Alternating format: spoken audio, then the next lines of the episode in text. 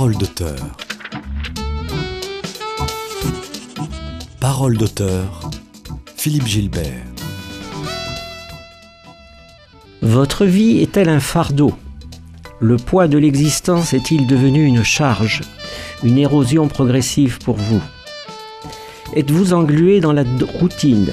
Avez-vous déjà eu l'idée de changer de métier, de claquer la porte, de changer de vie tout simplement? Avez-vous déjà réfléchi à votre destin? Pensez-vous qu'il soit tracé de manière inexorable? Vous sentez-vous paralysé, incapable de prendre une décision et victime de procrastination dans la conduite de votre changement de vie? Bref, aspirez-vous à une maîtrise de votre destin et à davantage de liberté.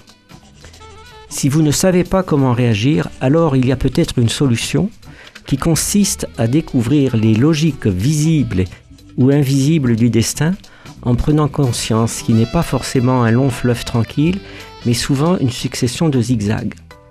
Il est donc peut-être temps de vous pencher sur les notions de liberté de choix et de déterminisme, de réussite et d'échec du processus de changement, de kéros, de névrose de destinée, de détonateur intime, de vengeance et de revanche, de faussaire de destinée, de pacte diabolique, de tuteur de destin, de visiteur du moi ou d'ambivalence. C'est justement ce que vous propose le professeur Laurent Schmitt dans son nouvel ouvrage Les lapsus du destin, sous-titré Nos choix de vie, paru en 2023 chez Odile Jacob, et qui vous donnera quelques clés sur le sujet et surtout vous amènera à vous poser les bonnes questions. Professeur Laurent Schmitt, bonjour. Bonjour à vous. Merci beaucoup d'avoir accepté notre invitation à Radio Présence. Euh, bonjour à nos, nos, fidèles auditeurs. Alors, professeur Schmitt, la, la première question que j'ai envie de vous poser, c'est de savoir si vous étiez destiné à écrire des livres et à faire de la radio. Alors à faire de la radio en aucun cas. Euh, à écrire des livres, j'ai commencé par écrire des livres dans ma profession. Je suis psychiatre au CHU de Toulouse et donc j'ai écrit euh, des livres professionnels, notamment sur la psychothérapie. Et c'est après, au, au, travers des rencontres avec des, des personnes euh, euh, ou que j'ai soignées ou qui sont venues se confier que l'idée des livres est apparue. Voilà. Et en quelque sorte que votre destin était un peu orienté. Exactement. Parfait.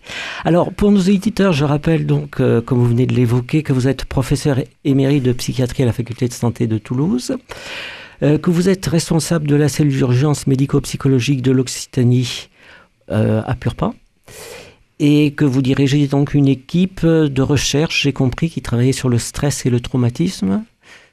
Alors, ah, ça, ça, a été le cas, mais maintenant d'autres plus jeunes ont pris le flambeau et de manière excellente. D'accord. Et vous, vous, vous, vous, avez continué sur euh, une spécialité par, particulière, une activité particulière? Là, j'ai pas mal de consultations et l'activité à, à, la CUMP. D'accord.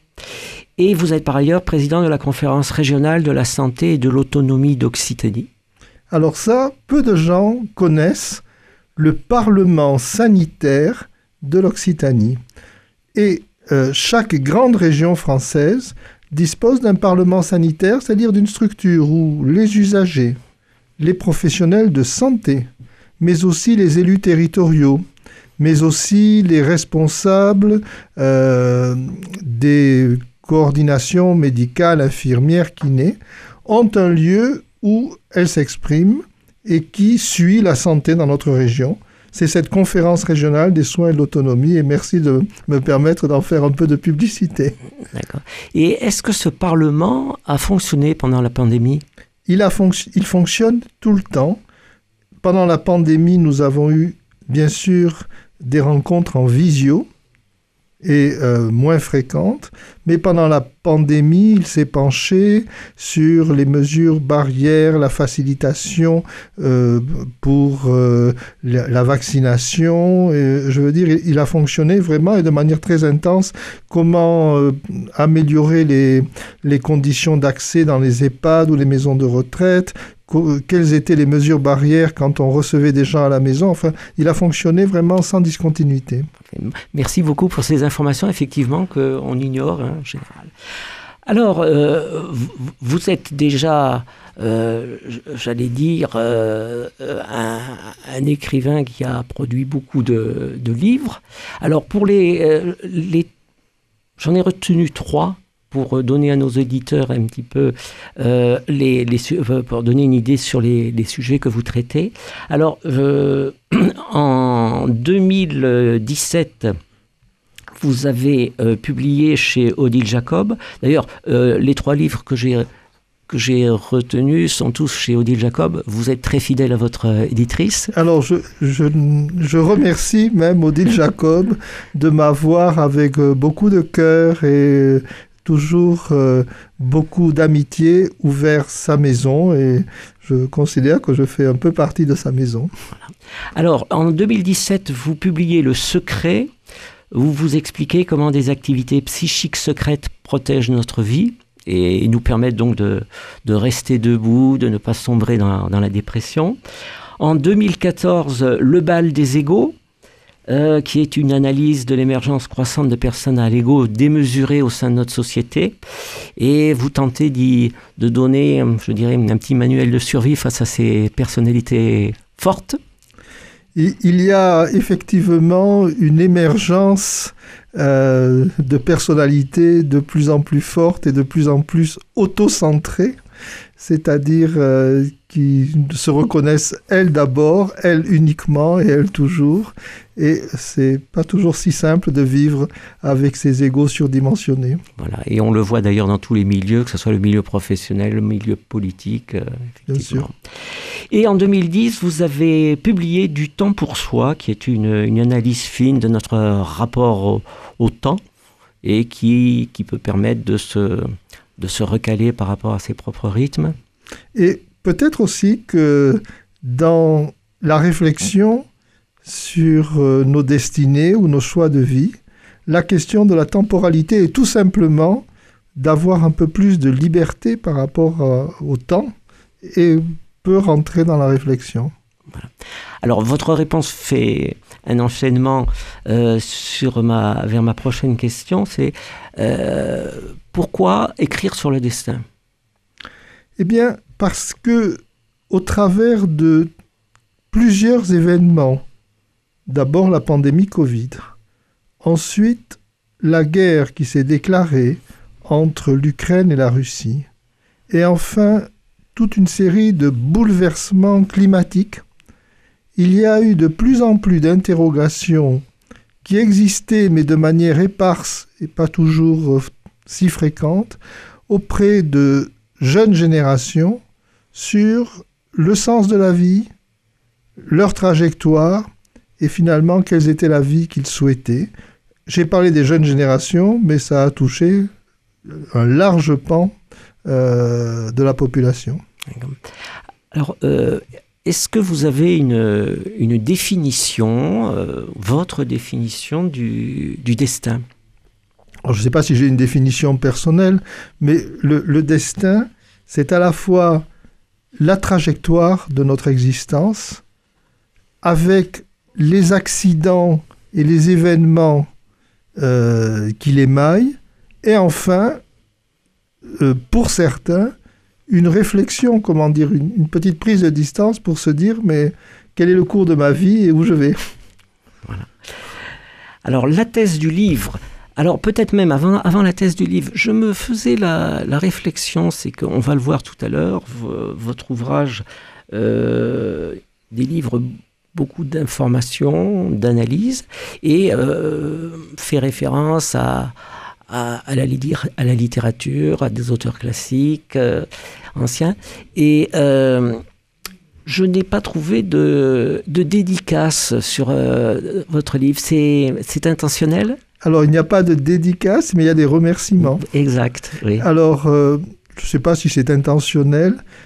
Ce livre devrait être dédicacé à toutes les personnes que j'ai rencontrées qui, d'une manière ou d'une autre, soit m'ont interrogé à titre professionnel ou personnel sur euh, une réflexion, un accompagnement euh, sur leur trajectoire de vie. Donc, la thèse du livre, la thèse du livre, vous pouvez nous la, nous la résumer? Je pourrais dire que dans les changements de vie, et je, je nuance bien ce terme, euh, ce livre s'intéresse à des changements radicaux de l'existence, c'est-à-dire vraiment des, euh, des zigzags ou des prises de, euh, des nouvelles vies. Il y a des éléments qui peuvent nous gouverner, soit des éléments biologiques, soit beaucoup d'éléments qui sont moins conscients, c'est-à-dire qui peuvent être dictés par une histoire familiale, par euh, des secrets familiaux, par des personnes emblématiques euh, auxquelles on, s'identifie un peu, d'où le terme de lapsus, c'est-à-dire que ces changements de vie sont en fait une révélation d'autres éléments moins apparents qu'il faut parfois aider à décrypter. Et au-delà de, de, cette constatation, euh, vous, vous semblez dire dans ce livre que pour éviter d'être le jouet du destin, euh, quelque part, euh, il est nécessaire de, mieux se connaître, de se connaître en profondeur, justement. En tout cas, si on... Alors ça, ça, correspond à chacun d'entre nous, euh, mm. l'intérêt d'une meilleure connaissance, mais en tout cas de pouvoir lancer une réflexion.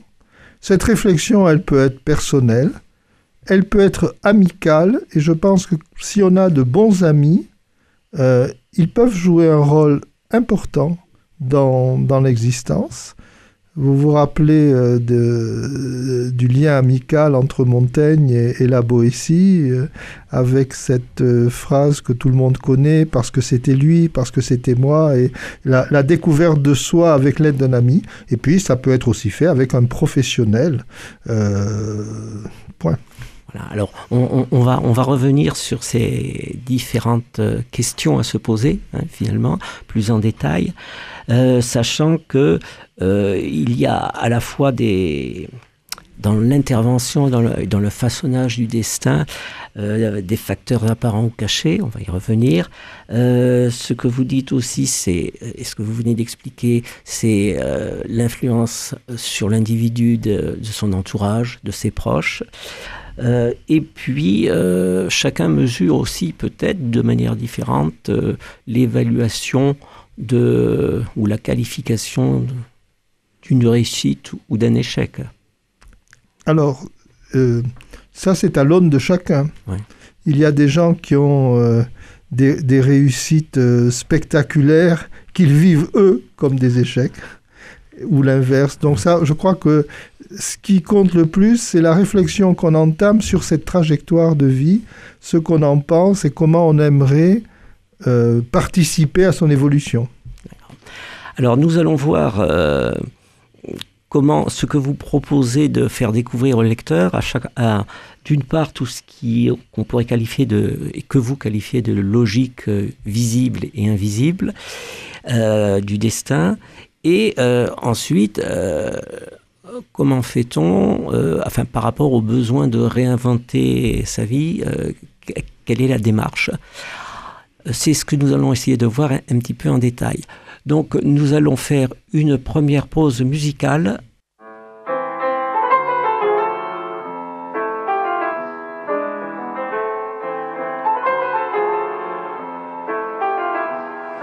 Entre deux gros concerts, entre deux courants d'air, entre ceux qui disent oui, qui disent non, j'ai fait l'inventaire. Si rester c'est l'enfer, si partir c'est dans l'air, est-ce que je dois secouer 40 années de ma vie de sédentaire? Et pourquoi je quitterai la vue que j'ai depuis ma terrasse? Elle est très bien ma vue, il est très bien mon quartier. Et pourquoi je quitterai mes potes et mon voisin d'en face? C'est ici que je suis moi-même et serein et entier.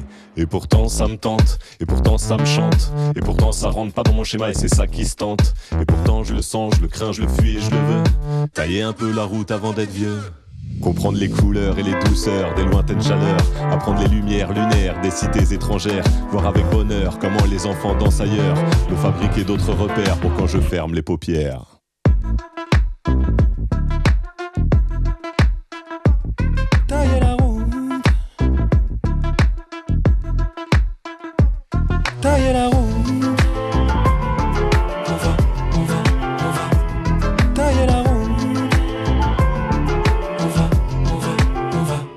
Savent pas que je mords, que ma vie sans le souffre. Je passe en météore comme on passera tous. Je suis fait de pierre granit, mais d'un cœur grenadine. Quand t'effriteras ton shit, moi je taillerai ma mine. Ouais, je taillerai la route. Ici j'ai plus d'attache, j'irai me planquer dans la soude. Si pour moi y a plus la place, qu'ils aillent gratter leur croûte. Cette bande de fils de lâches, obsédés par leur souche. Moi je suis amoureux du large. Je veux faire des milliers de miles, me languir de mille romans, mais au rythme, l'enlire en moi la calme et de milliers de mots, admirer le monde, la lune, l'onde de la mer, au loin la lumière de l'aube sur l'eau, en naviguant d'île en îlot, éviter les vagues et livrer combat à l'hydre du mal, et j'ai vidé les larmes de longue date, j'habite le large, satisfait de l'or, des jours qui passent pour raviver l'âme, marcher le feu dans la lanterne jusqu'à la libella.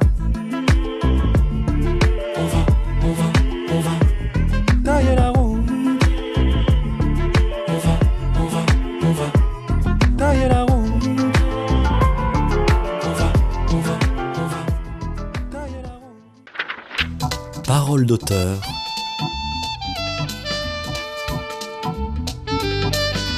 Philippe Gilbert.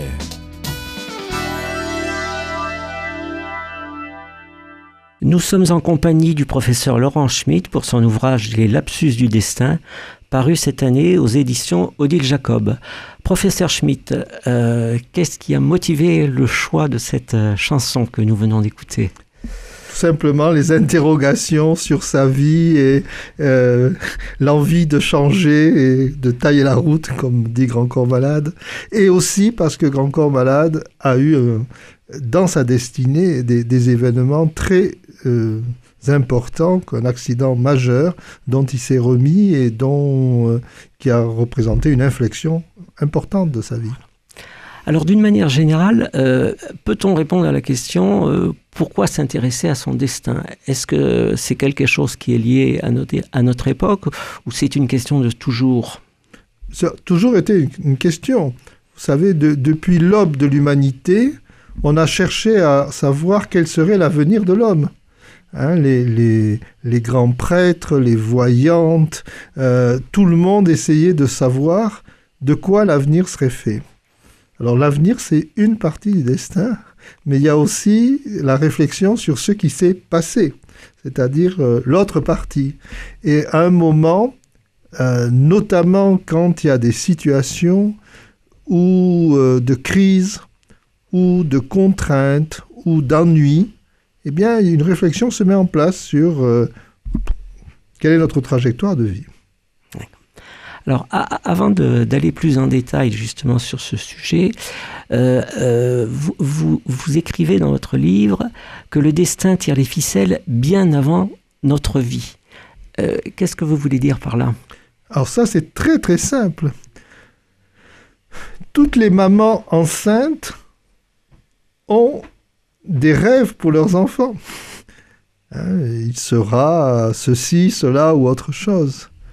Euh, et certaines font écouter euh, de la musique à leur enfant dans le ventre, d'autres euh, massent le ventre en essayant de faire passer des ondes positives. Il y a bien avant que nous naissions une histoire. Cette histoire peut aussi rentrer dans l'histoire familiale avec des familles prédestinées où on dit tu seras militaire, tu seras médecin, tu seras avocat euh, ou autre chose. Et donc, il y a dans notre destin des éléments qui, bien avant que nous commencions notre réflexion, nous orientent. Alors, euh, le, destin étant une longue histoire et un sujet de préoccupation de l'humanité depuis longtemps, vous, vous examinez les différentes positions philosophiques classiques euh, et vous faites ressortir euh, la question récurrente sur le sujet qui est euh, la balance entre la liberté de choix et le, déterminisme, en citant un certain nombre d'auteurs comme Épictète. Est-ce que vous pouvez nous parler de cette problématique liberté-déterminisme Alors, personne n'a trouvé la solution entre les parties de nous-mêmes, dont les parties biologiques. Une partie euh, de notre destin est orientée par notre génétique, notre génome, qui peut décider de la durée de notre vie, de l'apparition ou du risque d'apparition de certaines maladies. Donc ça, c'est le déterminisme. Il est parfois absolu dans certains cas. Et de l'autre côté, est-ce que nous avons une illusion ou est-ce que nous arrivons à infléchir notre destin, c'est-à-dire à prendre un certain nombre de, décisions? Euh, la, position de, Camus dans le mythe de Sisyphe, qui est de dire, mais finalement, l'homme, il, remonte la pente avec son roc et arrivé au sommet, ça redescend et c'est inlassable, donc ça serait une vision presque pessimiste, si ce n'est que Camus dit, mais il y a tellement de façons de remonter la pente avec son roc, d'y faire attention, de trouver des choses sur le chemin, qui fait que ça n'est jamais la même chose et qui donne une sorte d'ouverture hein, euh, sur, euh, sur l'existence. Alors vous, vous citez aussi le hasidisme comme euh, philosophie de, par rapport au destin. Oui, qui, est, euh, comment dire, presque une injonction optimiste euh, de, parcourir la vie et d'en trouver tous les aspects positifs et tous les aspects, j'allais dire, euh, qui donnent de la joie.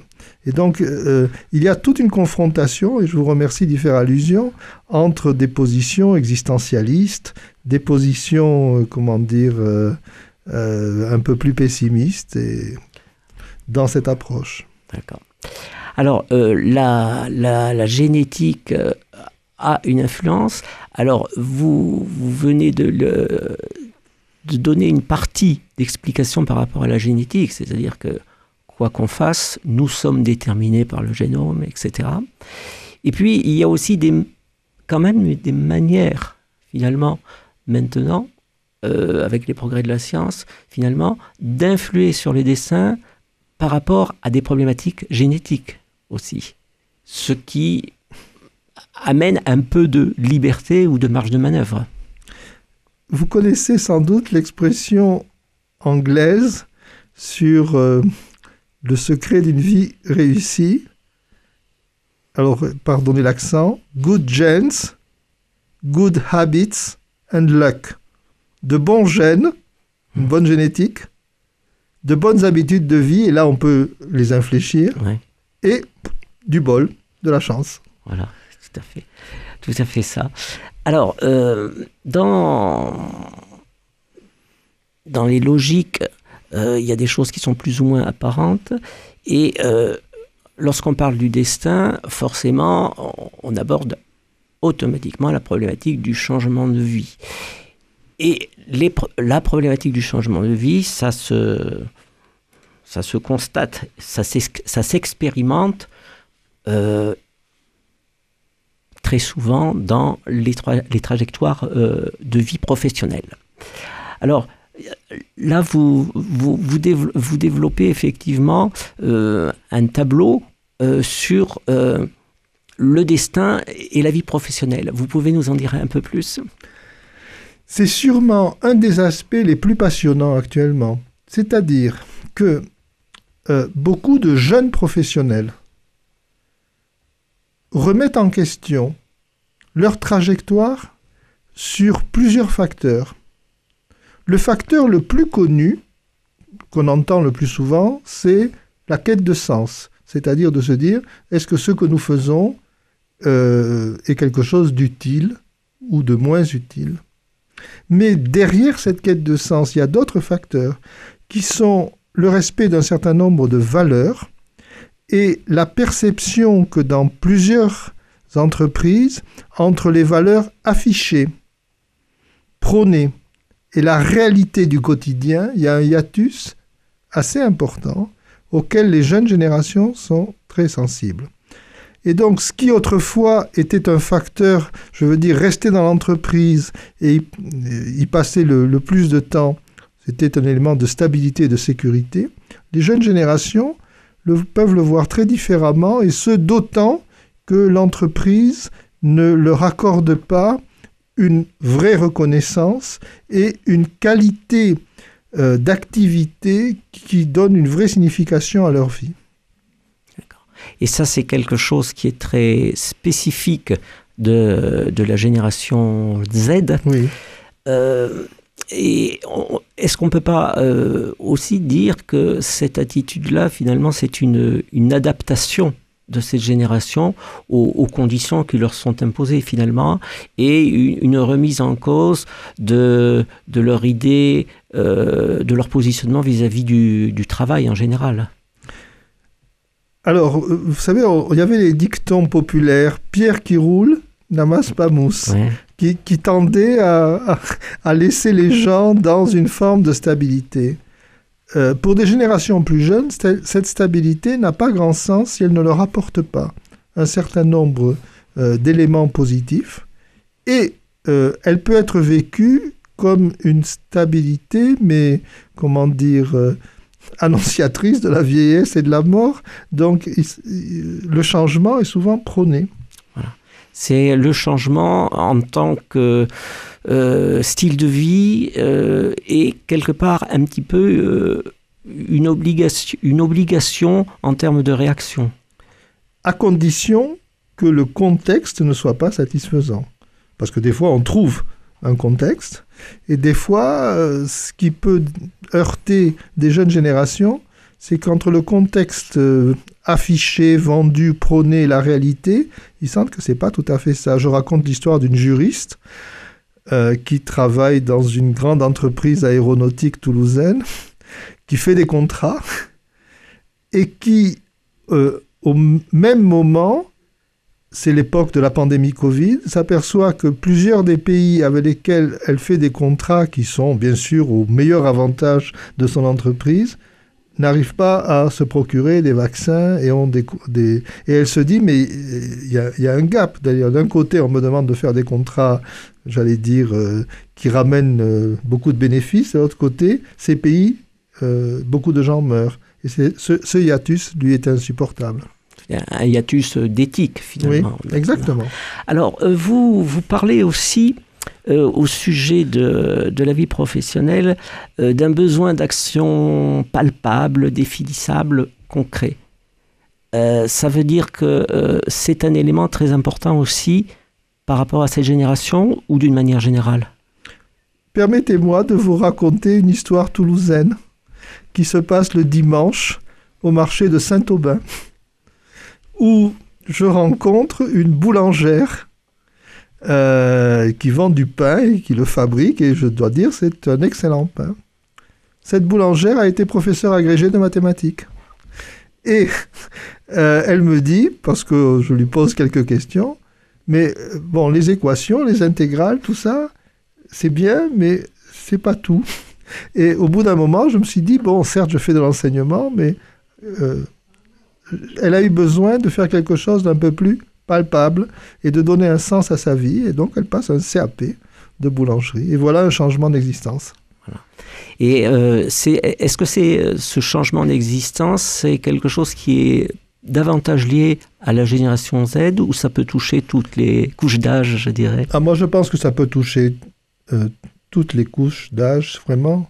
Mais ce qui est plus marqué, c'est que le contexte actuel dont j'ai dit un mot il y a quelques minutes a accéléré le processus. Ça a toujours existé, des changements d'existence. Hein. Alors parmi les, accélérateurs, euh, il y a euh, évidemment la, pandémie, dont vous avez dit un mot tout à l'heure. Euh, alors la pandémie, dans, dans, quel sens elle, a accéléré ce besoin, je dirais, de changement de vie, ou au moins ce questionnement par rapport à, son propre destin Peut-être qu'il y a eu deux grandes directions. Premièrement, l'insécurité, c'est-à-dire se rendre compte à un moment que la nature pouvait reprendre des droits que l'homme pensait contrôler, c'est-à-dire que les progrès de la science avaient donné l'illusion que tout était sous contrôle, et voilà quelque chose qui n'est plus sous contrôle et qu'on a du mal à maîtriser. Donc, première direction. Et deuxième direction, la contrainte. C'est-à-dire que par rapport à des générations qui ont été euh, élevées dans le sacre de la liberté, soudain, toute une série de contraintes arrivent. On ne peut plus sortir. Le télétravail vous maintient chez vous. On vous demande de ne pas rencontrer des amis. On vous empêche d'aller dans des bars, dans des restaurants. On vous demande de vous faire vacciner soudain, vous vous interrogez sur euh, ces éléments qui viennent euh, infléchir votre existence. Et euh, en même temps, élément supplémentaire, c'est, je dirais, certaines conditions de travail dégradées dans le cadre de cette pandémie, parce que on, on- on peut louer les bienfaits du télétravail, mais euh, le télétravail a ses limites par rapport à ce sujet, notamment. Tout à fait. Et dans mon propre métier, j'ai vu les, les différences entre les consultations avec des personnes qu'on voit en face à face et les téléconsultations. Je veux dire, ça ne se substitue pas en totalité. Et Et le juste- télétravail, voilà, Oui. votre remarque est tout à fait juste. D'accord. Bien, je vous propose de faire notre seconde pause musicale.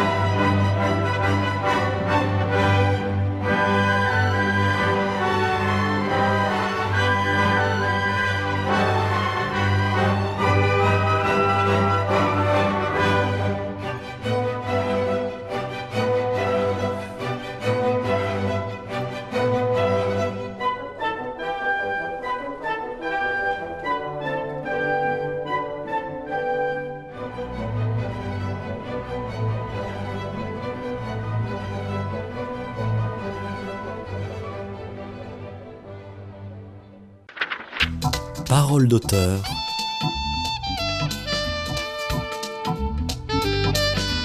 Philippe Gilbert.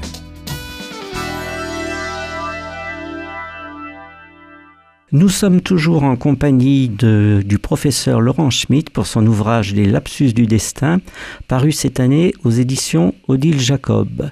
Nous venons d'écouter un extrait de la symphonie du Nouveau Monde de Dvorak. Euh, Professeur Schmitt, pourquoi avez-vous choisi ce morceau?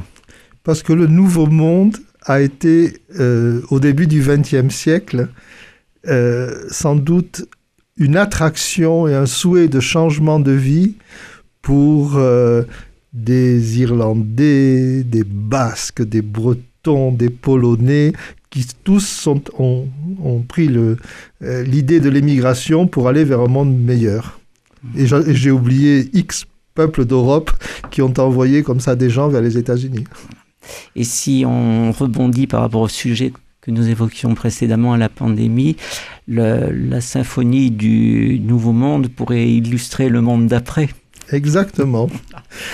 Alors, dans, dans la problématique du destin qui est liée, euh, vous l'avez rappelé, euh, au changement et donc euh, au choix, à la problématique du choix, vous dites que le, le kéros est un élément essentiel. Est-ce que vous pouvez nous expliquer ce qu'est le kéros? Dans la mythologie grecque, il y a un dieu qui a des ailes à ses pieds, et donc une apparence humaine comme la plupart des dieux. Et sur la tête, la tête est dégarnie, mais il y a une touffe de cheveux. Ce dieu représente l'instant décisif, c'est-à-dire le moment du choix et du changement. Comme il a des pieds ailés, on comprend qu'il va vite. Et comme il a une seule touffe de cheveux, on comprend que soit on saisit cette touffe et la vie peut changer, soit on la rate et les choses se poursuivent parce qu'on n'a pas vu que le moment était décisif ou qu'on n'a pas su l'attraper. ce, ce qui signifie donc en profondeur qu'il faut pas rater- qu'il ne faut pas rater le coche, qu'il faut savoir saisir des opportunités. Écoutez, tout Toulousain qui a vu le match de rugby entre La Rochelle et Toulouse a vu dans les dernières minutes ce que le kéros veut dire. C'est-à-dire que dans une fraction de seconde, il y a une ouverture qui va vers l'essai et quelqu'un a su s'en saisir. Voilà, je ne peux pas trouver une meilleure définition du kéros. Voilà, nous avons eu une définition d'actualité du kéros euh, parfaite. Alors, vous parlez quand même, euh, euh, là, quand- dans, dans votre exemple que, euh, que vous venez de citer, c'est, on l'a vu, tout ça. hein, on a vu comment ça s'est passé. On a vu ce, ce changement. Mais vous parlez de signaux invisibles du destin. Alors, quels sont-ils, ces signaux? Alors, souvent, il y a des logiques du destin qui, qui ne sont pas au premier plan. Il y a euh, des identifications, c'est-à-dire des personnes qui ont une place importante dans notre vie, qui peuvent nous, nous orienter. Il y a euh, quelque chose qui n'est pas du tout prévu, c'est le coup de foudre. Voilà une logique absolument invisible. Euh, le- les coups de foudre, par définition, ne sont ni anticipés ni prévus. Et pourtant, ils vont faire changer la vie à beaucoup de personnes. On, va y revenir un peu en détail sur le, sujet de, de l'amour dans dans le destin. Euh, vous, vous donnez, par exemple, euh, euh, vous venez de donner l'exemple du rugby, une illustration du Kéros par rapport au président Biden. Oui. L'Amérique, c'est quand même le l'Amérique du Nord, c'est quand même le pays où la défense de la jeunesse est sans doute euh, la plus active. On dit il n'y a pas de place pour les vieux. Et vous connaissez les, candidats qui étaient en présence, aucun n'était jeune, Trump contre Biden. Et à un moment, Biden a senti ce qui était une des préoccupations, et c'est ça l'instant décisif, c'est-à-dire qu'il s'est rendu compte que, euh, je ne veux pas faire de politique, mais qu'un des soucis du peuple américain, c'était la sécurité vis-à-vis de la pandémie Covid et la réunification de tout par rapport à X conflits. Il l'a perçu, il a senti que c'était euh, le point important et il a axé sa campagne là-dessus. Un, un autre exemple qui illustre bien effectivement cette notion de, de kéros. Dans les logiques, qu'elles soient visibles ou invisibles, euh, il y a ce que vous appelez les, névroses de, de destinée qui sont liées à des répétitions de, de comportements qui peuvent euh, paraître un petit peu insolites, un peu bizarres. En quoi consistent euh, ces, névroses? Alors, elles aussi sont souvent, comment dire, orientées par des éléments invisibles. La névrose destinée, c'est la reproduction, des fois à plusieurs reprises, d'attitudes ou de comportements ou de choix de vie qui sont préjudiciables et que pourtant on, refait à l'infini. Et donc euh, une personne qui a trouvé un conjoint alcoolique et violent s'en sépare, elle en retrouve un autre qui est du même format et on se demande mais quelle est cette euh, euh, comment ça se fait? Et tout simplement il y a une orientation par ou des aspects éducatifs ou des aspects de les premiers aspects de l'existence qui font que cette reproduction est une sorte de machine infernale voilà une névrose destinée Alors vous parlez, pour l'expliquer aussi, vous faites allusion à cette notion de, de, de masochisme qui, doit peut-être être pris euh, comme une conséquence de la petite enfance, l'éducation.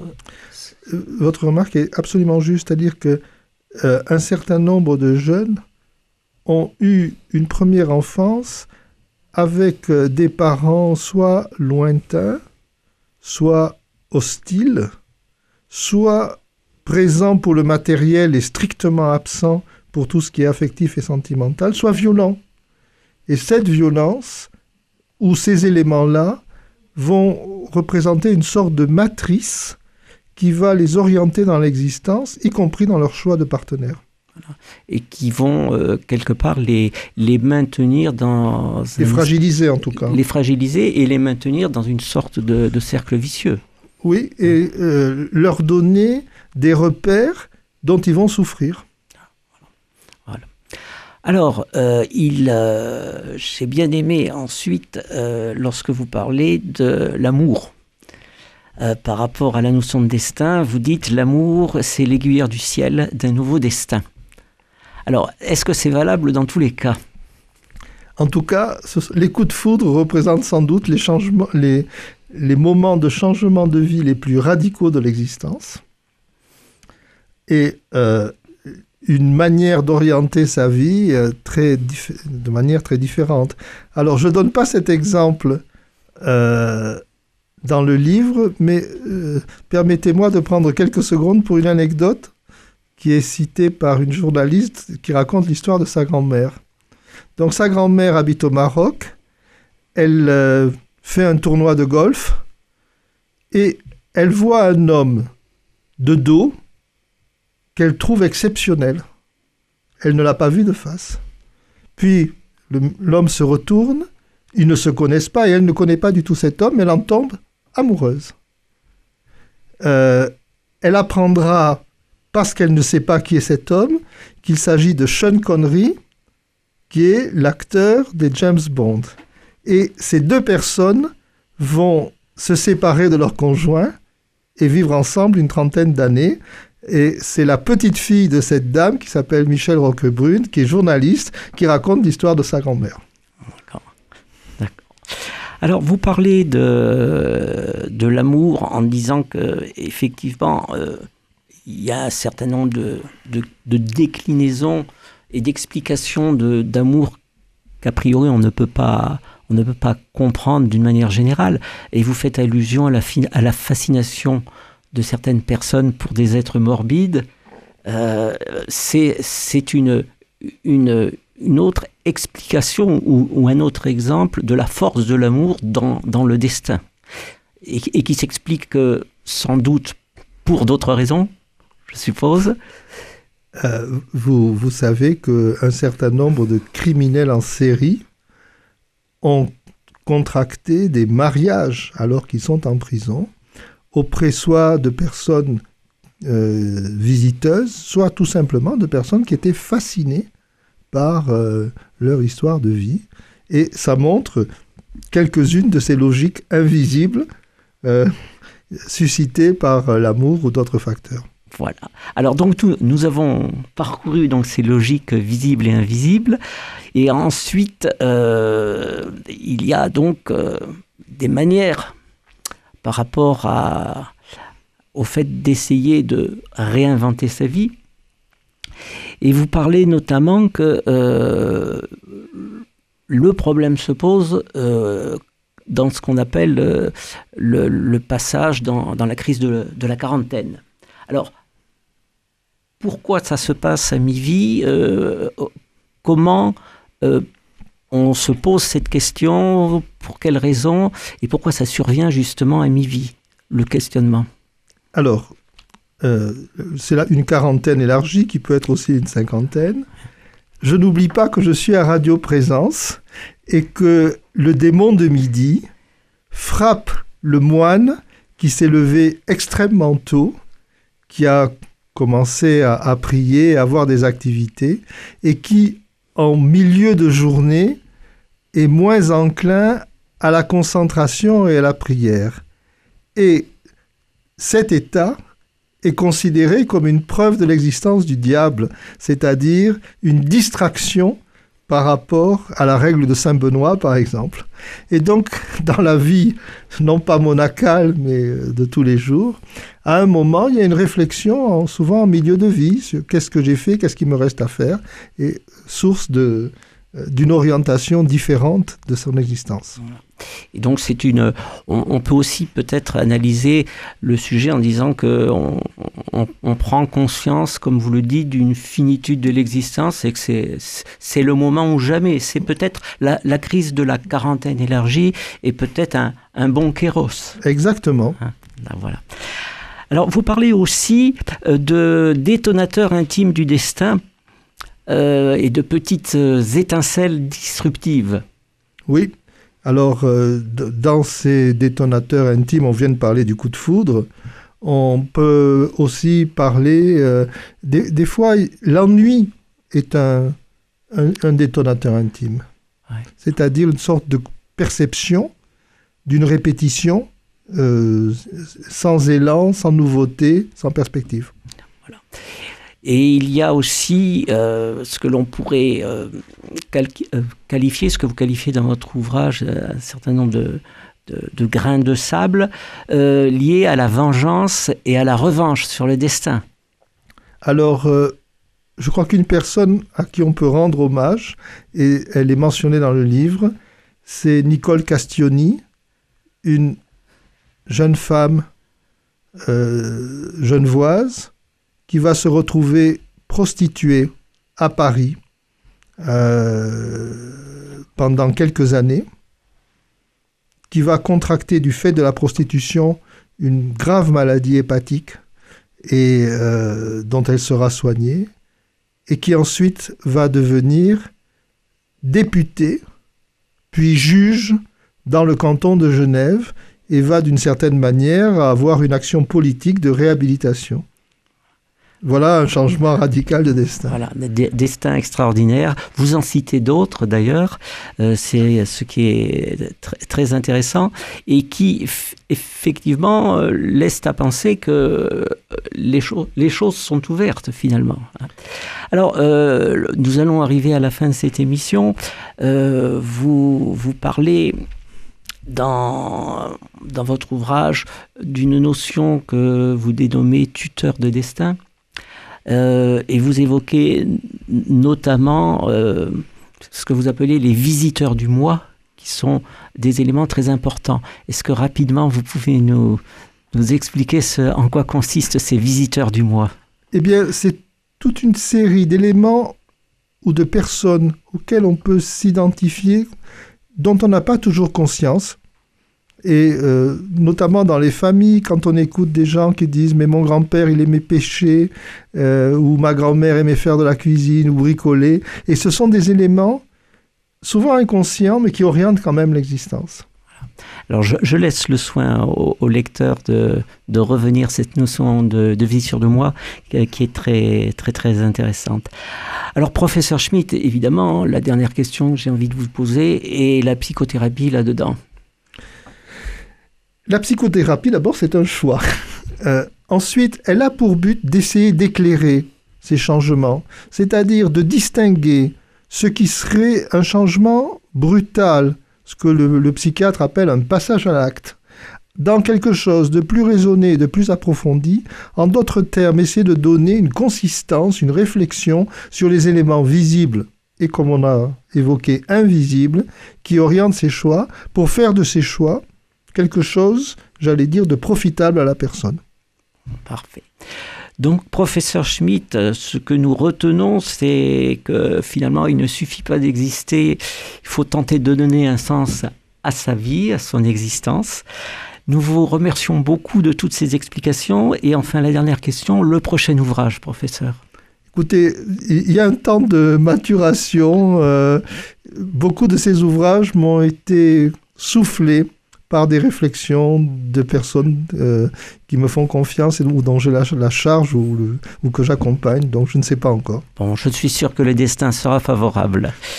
Bien, merci professeur Schmidt pour ce livre, je rappelle, Les lapsus du destin, paru aux éditions Odile Jacob. Merci aux auditeurs pour leur fidélité. Au revoir.